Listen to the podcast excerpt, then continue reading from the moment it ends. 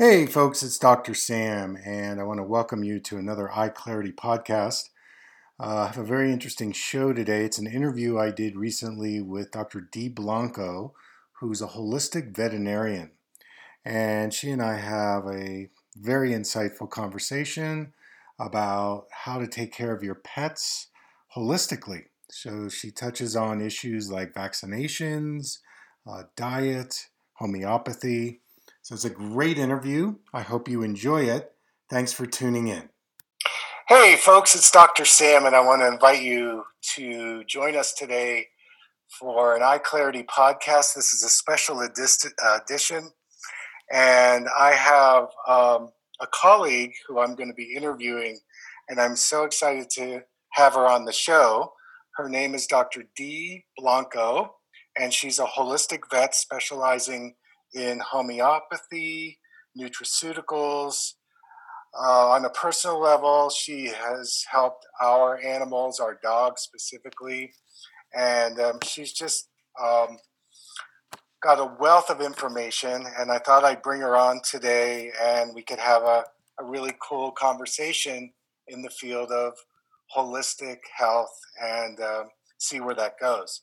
So, Dee, welcome to the show. Uh, how are you doing today? I'm great. Thank you so much, Sam. Really delighted to be here with you and all of your viewers and listeners. I know you've got quite a, a following of awesome people, and uh, they're lucky to have you guiding you. them in the holistic world of eye care and all kinds of other things you help them with. So, and I'm lucky to have you. You've helped me with my eyes, so yes. We're mutual groupies of each yeah. other. That's right. And, you know, I get so many questions about animals, you know, because of my eye drops. And um, I, so now we have the source on here. You're the source. So um, why don't we start, if you, if you would, tell us a little bit how you kind of got into holistic uh, veterinary uh, doctoring. How did you, oh, sure. how'd you okay. get into it? Well, it was early in my career, and I'm really grateful for that, but I got ill. And um, I had a divorce, and I had physical symptoms. I had eczema. I was just quite a wreck. And um, my partner, Tom, who you know, uh, turned me on to a homeopath. And um, that's when I knew what I wanted to do the rest of my life. I read one little book and said, that's it. That's what I want to do with animals. So I kind of left allopathy a lot of years ago. I've been practicing thirty-nine years, and I left allopathy about thirty-three years ago, something like that. So really most of my career has been holistic medicine, homeopathy, nutraceuticals, um, what you could call functional medicine. That's kind of the catch-all now. Um, various forms, some herbology. I'm I'm trained in Chinese medicine, and I use it diagnostically, but I tend not to use the herbs because I have the homeopathy. So, yeah, so that's kind of how I got into it. And I, that's often the case, isn't it, with people that become um, caregivers or what you'd call healers, whatever that means. But it's often the case, right? You have something that injures you, and then you become, you know, in order to heal yourself, you help others. So I find this to be the case with many people. That was my yes. story. Yeah, yeah. Well, thanks for sharing that. And uh, you're absolutely right. Um, a lot of people go through a health crisis, and then they awaken, and um, then they get into uh, a more holistic approach. So um, I guess one, one of my first questions that I'm burning to ask you is vaccinations and how we are conditioned to accept the religion of vaccinations. Yes. So um, now my audience is very liberal, so you don't have to hold back. Uh, you can just, you know, full disclosure here on vaccinations and what your perspective is on it. Mm-hmm.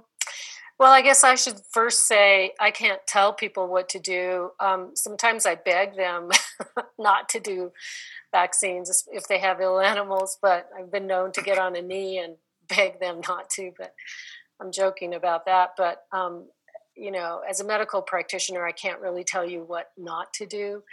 Uh, but in particular, really, that only relates in human, I mean, excuse me, in animals to rabies, because rabies is required by law.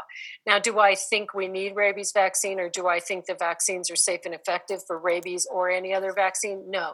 Do I think they harm your animals? Yes. Do I think rabies causes a lot of harm? The vaccine causes a lot of harm? Yes. So you know, it's a big topic. It's broad and wide, and I've studied it for the whole time I've been a holistic practitioner. I think I've treated thousands and thousands of animals with vaccine injuries.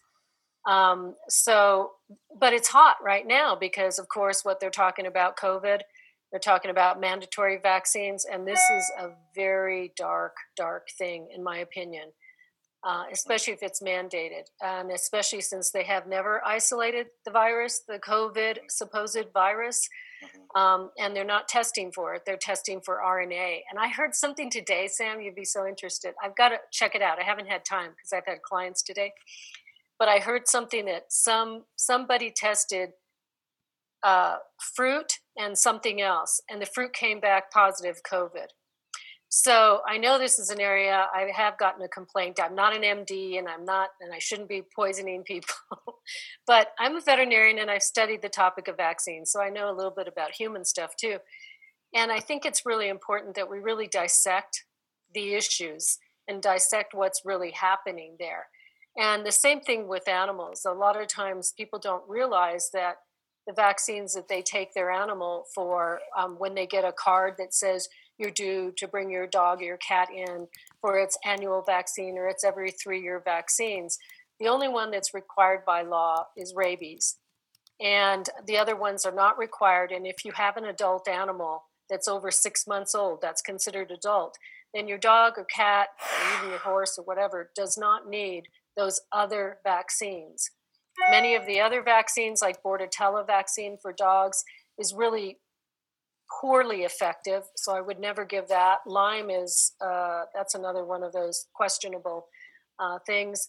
Um, sometimes we, we see people being convinced, I guess, that they have a need for these vaccines when really the animals just need to be brought back to health. They need to be nourished with good, really good quality food. They need to get detoxified. They need to have more exercise. They need to have nutrients that support the healing of the body. They don't need more vaccines because the vaccines really do contribute to a lot of these chronic ailments. Um, it's no different in children, yeah. you know, really.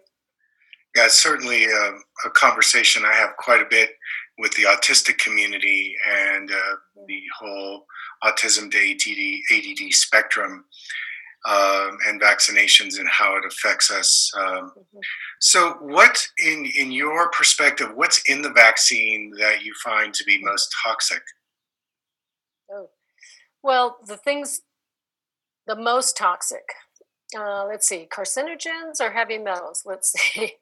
The heavy metals that particular in most vaccines are aluminum and mercury. Mm-hmm. Aluminum is something that stimulates the immune reaction, in particular right locally, because without aluminum, these vaccines don't stimulate enough of a allergic reaction or an antibody response.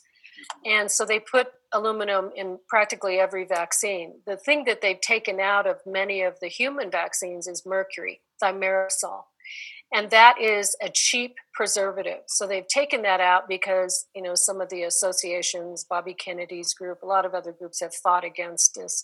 They've taken it out of a lot of the vaccines, but that doesn't mean that it's less toxic.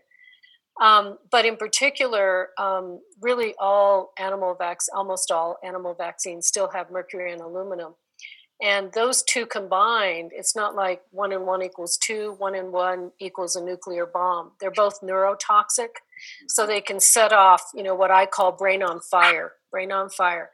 So you talk about autism, and I just talked to a client today, and she said, you know, I almost think my dog has autism. And I said, I think your dog has autism.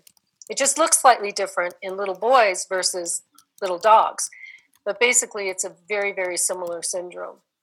Um, the other thing is they often have formaldehyde in them, and that's a known carcinogen. There's other things that are carcinogens in there.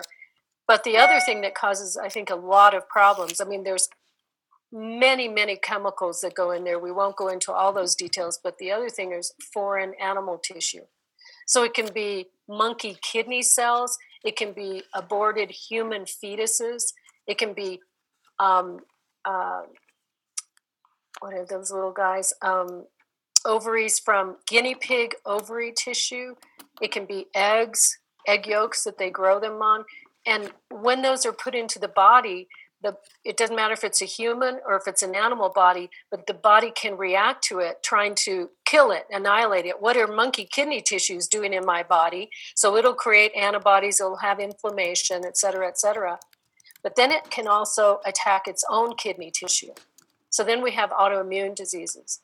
And what we're seeing, you know, since something like nineteen eighty-six, something like that, with the increase in the in the vaccination number in children, autoimmune disease, all the chronic diseases, autism, you know, what is what is the rate of autism now? One in three boys or something? Yeah. I mean, it's insane, yeah. Right? Yeah. And I don't, I don't, you know, the, the level of cancer in dogs is fifty percent now. fifty percent of dogs have cancer, and younger and younger, you know. So same thing in children, right? We never saw children with cancer when we were growing up. We never saw asthma, right?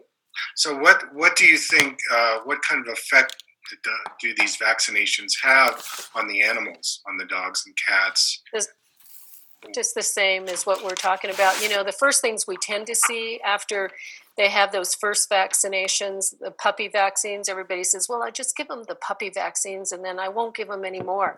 But often that's the worst time because their immune system is not developed. Their nervous system's not developed. They're the most vulnerable. Their tissues are really vulnerable then. So giving vaccines at eight weeks or six weeks. But we often see the first thing we start to see is they'll have itchies. Mm-hmm. Or they'll have discharges, or they'll have ear infections.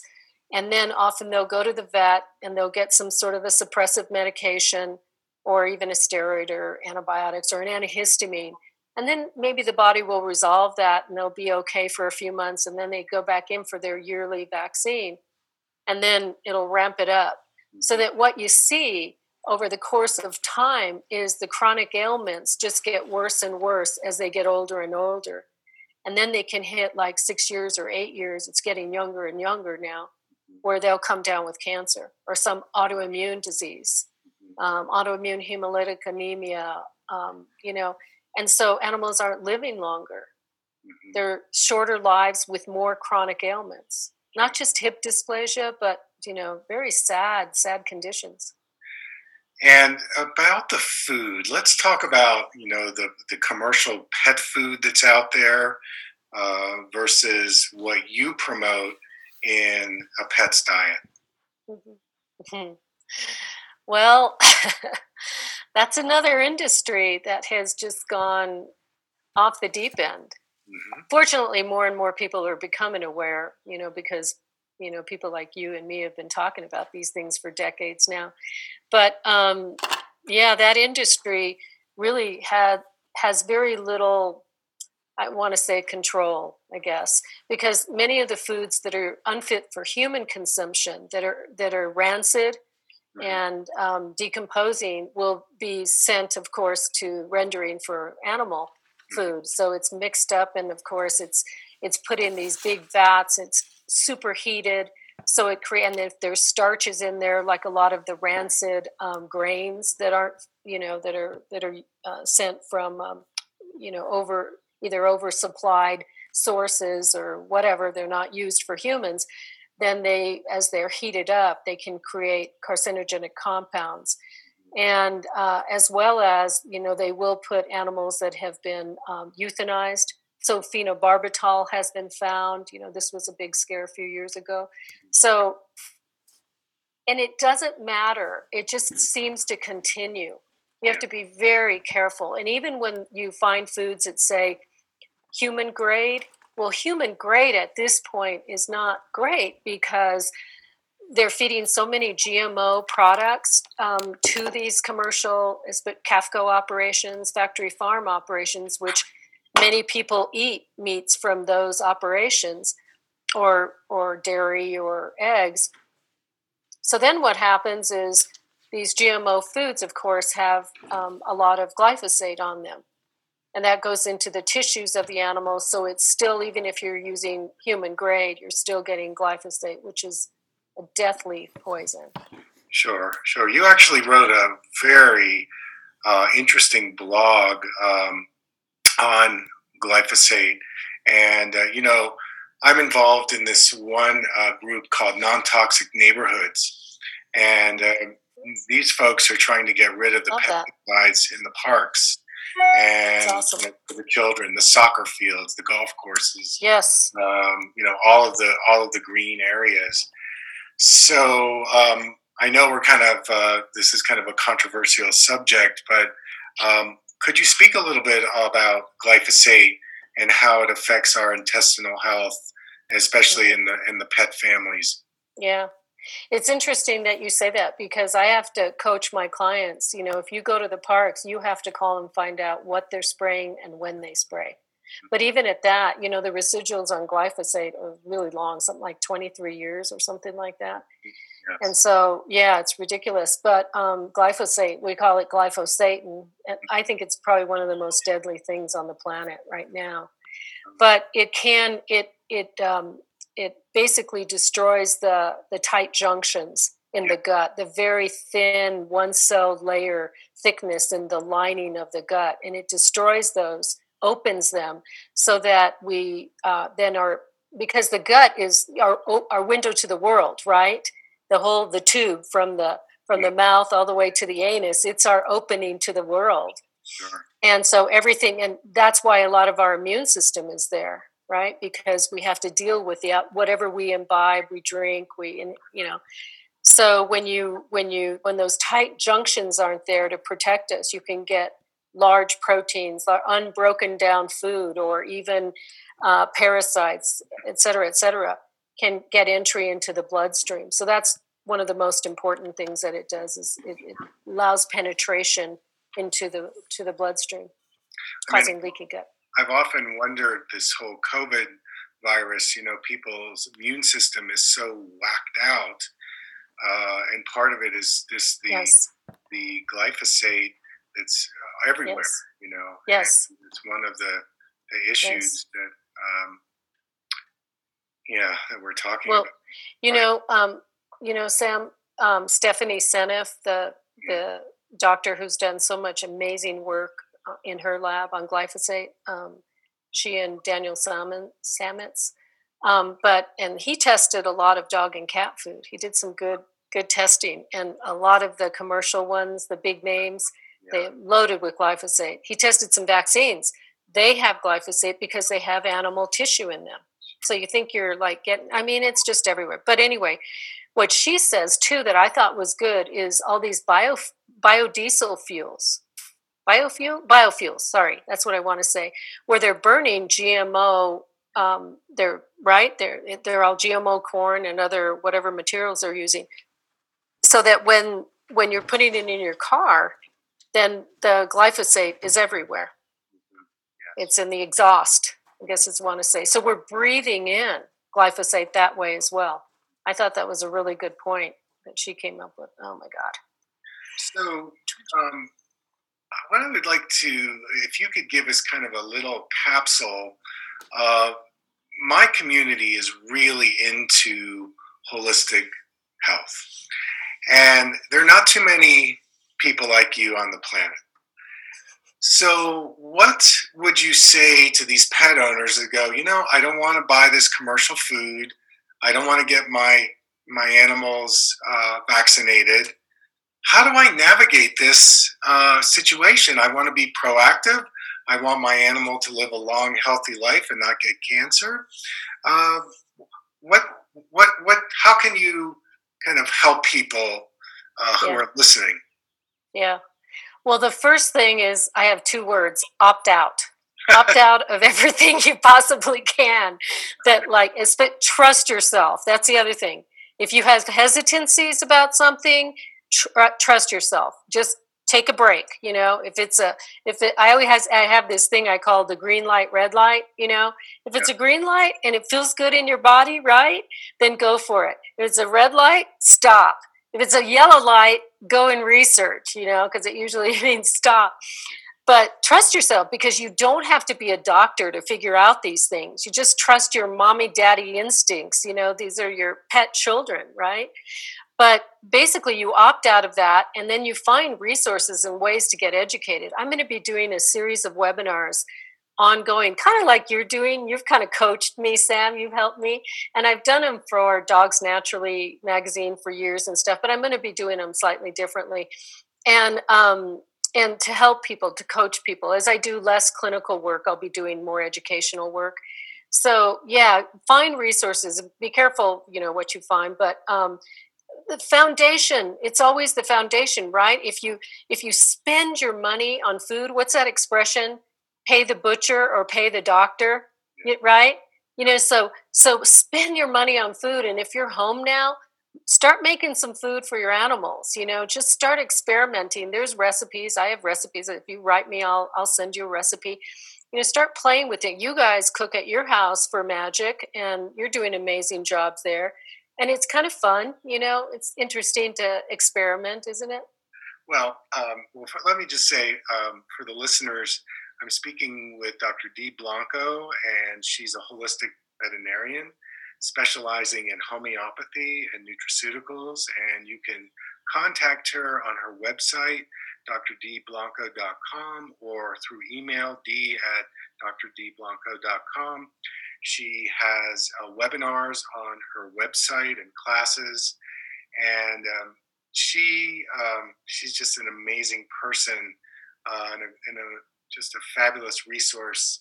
You know, personally for our dog, who's uh, thirteen and a half, who's still kicking, and I think if we had done vaccinations and regular pet food, our dog would have died four or five years ago. And uh, yes, we we do cook our own food for our dog, and uh, she loves it, and mm-hmm. all the different recipes, and then the homeopathy uh, that that Dee has prescribed. Let's talk a little bit about your love of homeopathy, and you know how you how you work with it with the animals. Well, sometimes it's a challenge because they can't tell me, you know, my left shoulder hurts when I move it this way and it feels like somebody's stabbing me, you know, versus my left shoulder aches and it feels better when I run. You know, there's, they can't really tell. So I have to ask you, the mommy, daddy, I have to ask a lot of questions. And I think also, you know, what's happened is I've developed more of my intuition, you know, for kind of tuning into the state of the animal. But um, there's also um, a development of how to ask questions and where to probe to find out what seems to be the most important thing to talk about that day. And but it but what I do is what's called constitutional prescribing, classical therapy, classical homeopathy, and it's kind of like uh, playing a classical instrument. You know, I'm kind of trained in the old school, and we usually use one remedy at a time. It doesn't matter if it's acute or if it's um, a chronic, long-term kind of condition. And I just try to ask as many questions as I can. I send a three-page health questionnaire with lots of questions on it. And then I delve deep into the specifics of what might be going on. I have people send me video, and they send me all their labs, all their x-rays, you know, anything else they've got from their regular veterinarian. I look at those things all day long.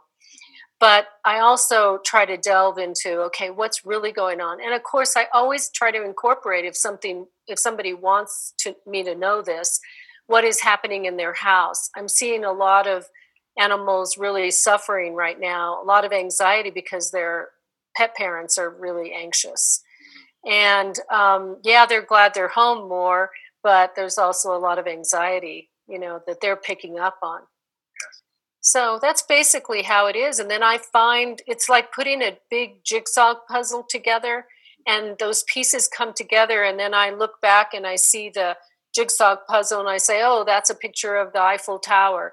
Or, you know, in, in my case, I look back and I say, oh, that's a picture of homeopathic sulfur or arsenicum album. Mm-hmm. And that's how I kind of come up with that. And you just learn this over the course of time. What those remedy states are, what those picture states are. Sure. Yeah. So if uh, if somebody has to go to their veterinarian, and let's say they're not as open-minded as you are, uh, how do you counsel them to navigate the veterinarian system? Yeah, that's a really good question. That's a really good question, because a lot of times I think I am kind of a liaison for them. And I and I just kind of coach them and tell them, here's here's what you need to get done. But I'm not there hands-on, so you need to pay attention to what the vet is saying. Make sure you take lots of notes. Make sure you walk out with any diagnostics. Mm-hmm. And if you have a hesitancy, if you have that yellow light, then you say, thank you so much. I'm going to get back with you. Remember, your vet works for you. Mm-hmm. You're paying them. You don't, you don't, just because they have a white coat on doesn't mean you have to take everything that's said there as mm-hmm. what you have to do. Mm-hmm. And so it's important to get that kind of remember what they're there for.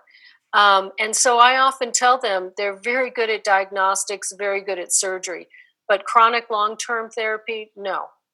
Um, so, and that's why a lot of people come to me. Although I can tell you, you know, they also come for emergencies, sure. you know, acute emergencies. Homeopathy is brilliant for that kind of thing. So you may need, you know, I had a woman call me today. She's from your neck of the woods, and she needed, she had her cat came in and something happened overnight. He's totally listless. Well, I want her to take him into the vet. You know, do not hesitate. She shouldn't have even called me. She should have just gone in. Mm-hmm. And then, but I, but once we figure out what's going on, I can help with remedies too. Sure. So there is a dance there, right? Of, right. Yeah. I mean, you've, I, I've seen it again in practice when we've had to go to the regular vet, and then you're supportive in the homeopathy and nutraceuticals, and the animal just gets better uh, a lot quicker by adding your piece to the puzzle. And people don't have to do everything their, their veterinarian says. And I love that, you know, red, green, yellow light, and really trust your intuition. So, um, you like the colors? Do you like those colors? Yeah, Doctor Eyes. Color therapy. Right. Um, so we have a few minutes left, and I, I wanted to ask this question around, um, of course, epidemics. Of course, we're in one right now, pandemic, and homeopathy. And where does homeopathy fit into uh, COVID nineteen or these other pandemics that that uh, we may be experiencing? Yeah. Well, it's great you asked that. I actually did a webinar um, a few weeks ago specifically on homeopathy in pandemics, epidemics, and it's been used um for uh, over one hundred fifty years. So it's been used in cholera. It's been used in, it's been used all over the world in epidemics. It's been used, one of the most interesting ones is the epidemic that occurred in nineteen seventy something in, in Cuba. And they had a listeria outbreak after um, some major hurricanes. Um, and uh, the the pharmacy then that was making vaccinations, they ran out, they weren't able to keep up with the number of people that were coming down with listeria, which is a bacterial infection. And um, they had to, they turned over, they said, okay, we're going to try making homeopathy. And there's film footage of them doing this in these succussing and making the remedies. And they dosed it to millions of people. And they're doing that again now. They're using the homeopathic preparation as a preventative. So a lot of these companies that, in my mind, they don't have as much pharma influence as we do, but it has a huge history during polio epidemics in Argentina, millions dosed, um, uh, in Russia for cholera, yellow fever in New Orleans, you know, huge, huge um, uh, history. But right now, all over the world, they're, they're, they're homeopaths conversing and talking. There's every single day I'm getting an email about a new Uh, Zoom meeting or some sort of a, com, you know, a collective. People are getting together, sharing information about what remedies they're using um, and how, what kind of success they're using. And then there's something called a nosode, which is a homeopathic preparation that's um, preventative. And they are starting to use that um, in various places. Um, so no, it's uh, it's got, in fact, it's very difficult to get homeopathic kits, and sometimes the pharmacies are running out, they're running behind, they're working overtime, which is great for homeopathy because people are really seeing the value of it.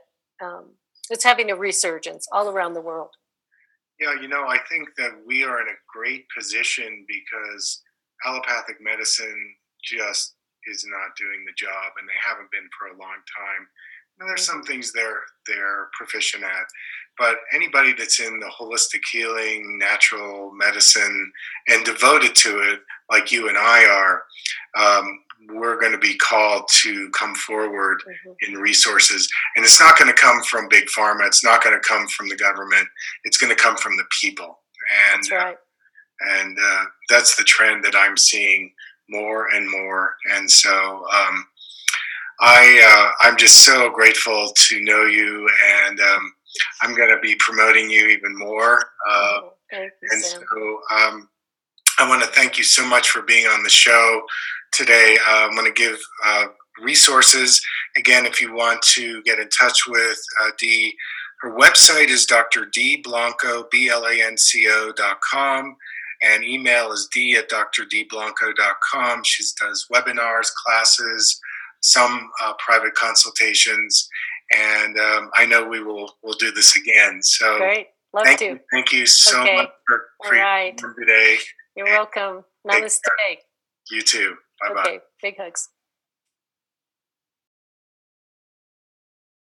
You're listening to a podcast with Doctor Sam Berne. To learn more about his seminars and workshops, visit his website, W W W dot D R Sam berne dot com. The Berne Method is a trademarked signature of Doctor Sam Berne for his workshops, seminars, books, and D V Ds. The information presented in this podcast is in no way intended as a substitute for receiving professional medical care. The design and purpose for this podcast is to provide information for educational purposes only. Doctor Berne and his guests have no liability or responsibility to any person or entity for loss, damage, injury caused, or allegedly caused through the information, exercises, suggestions, explorations, or written responses presented in this podcast. Doctor Berne is not a medical authority, and his guests are not qualified to diagnose or treat any disease or health problem. This podcast is not a substitute for medical care. Doctor Berne's information is only his personal opinion.